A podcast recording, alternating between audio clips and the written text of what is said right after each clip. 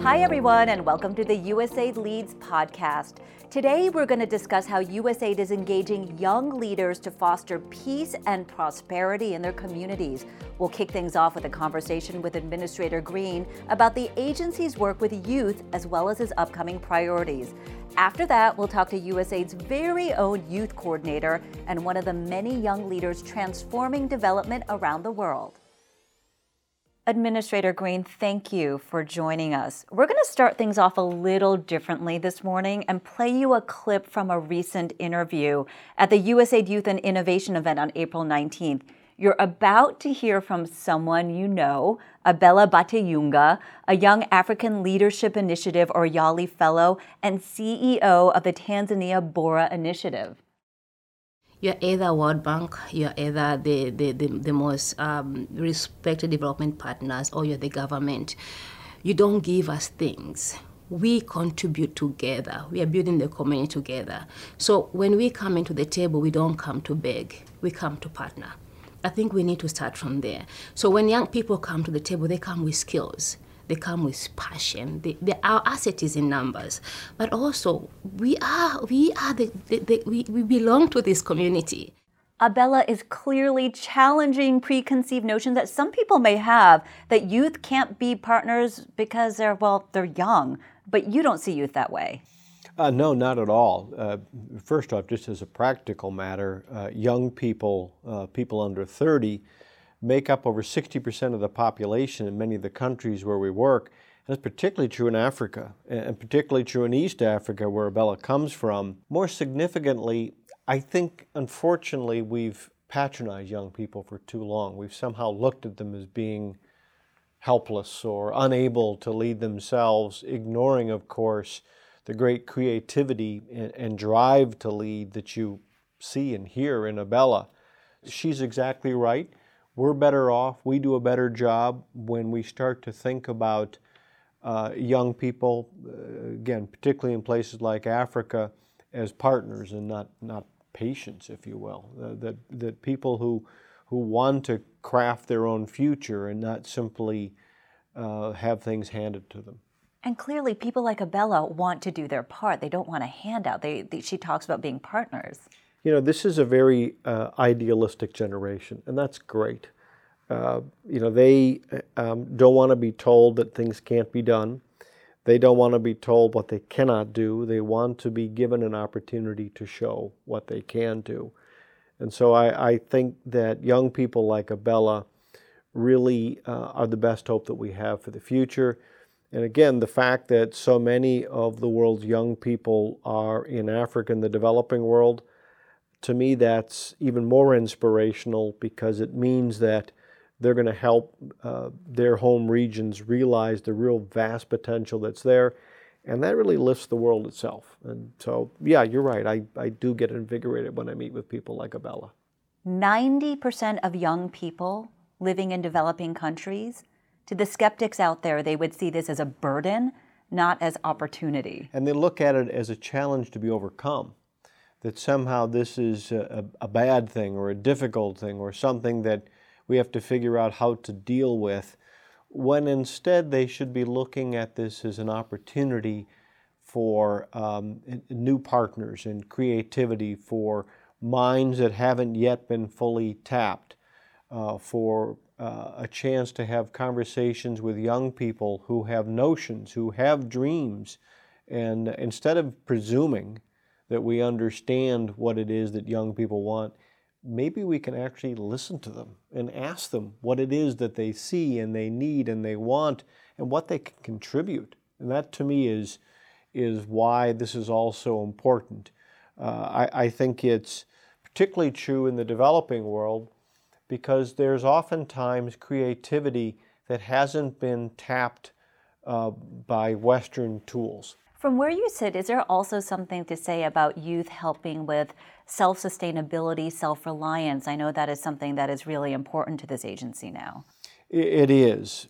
We believe that the purpose of our foreign assistance must be to end the need for its existence. So we should be looking for ways to partner with countries, help them on their journey to a brighter future.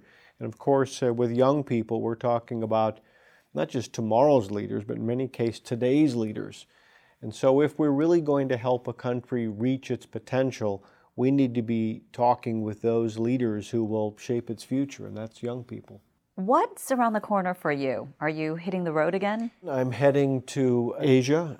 The plan is for me to venture out to Burma and Bangladesh. It's a chance to meet with our great teams there. Also take a look in particular at the challenge that we all see with the Rohingya population, displaced community, tragically displaced. And it's a chance to take a look at the challenges that the Rohingya community is facing, as well as the host country communities. That's a big part of the work that we'll be doing. Looking forward to meeting with our mission directors in the region in Bangkok, and also plan to do on the way back at least a brief visit to South Korea. But it'll be a chance for me to listen to our great team members, learn from them, share some of what we see back here, some of the ideas, and then see what we can do to better enable their work. Thanks again for joining us, Administrator Green. Coming up next, we dig deeper into the topic of youth and development with our experts.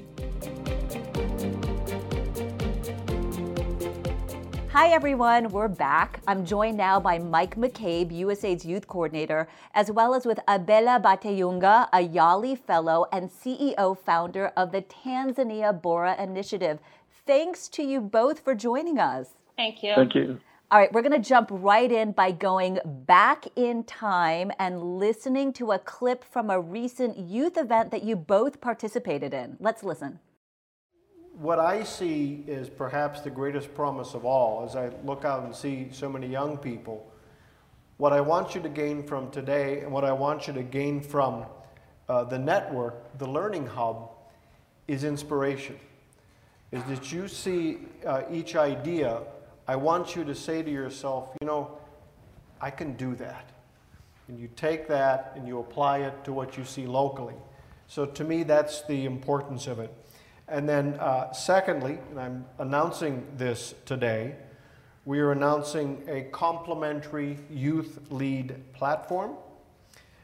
It will be in English and Spanish, but there will also be a translation machine.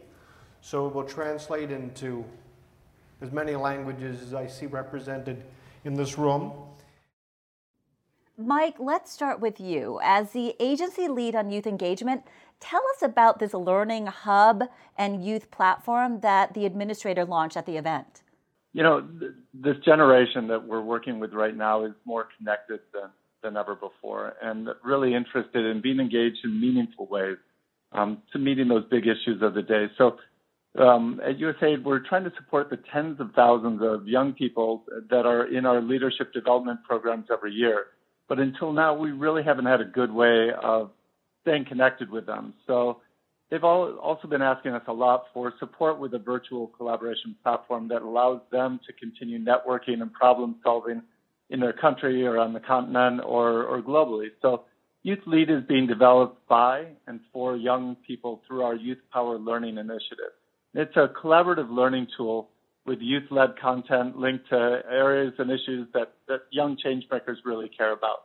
So the idea is that youth and their allies want to accelerate and lift up ideas and make sure that in that crowd of noise and voices, that young people's voices are really heard and come to the front. So we see Youth Lead as kind of a force multiplier for innovation, where thousands of young leaders will share and find resources, connect with each other, to advance their organizations and their efforts, as well as connect to funding opportunities. Getting back to youth in general, Mike, why should youth be our key partners for development in the first place? Why reach out to them?